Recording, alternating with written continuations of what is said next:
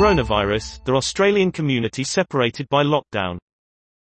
The closing of borders between New South Wales and Victoria has separated families in Australia.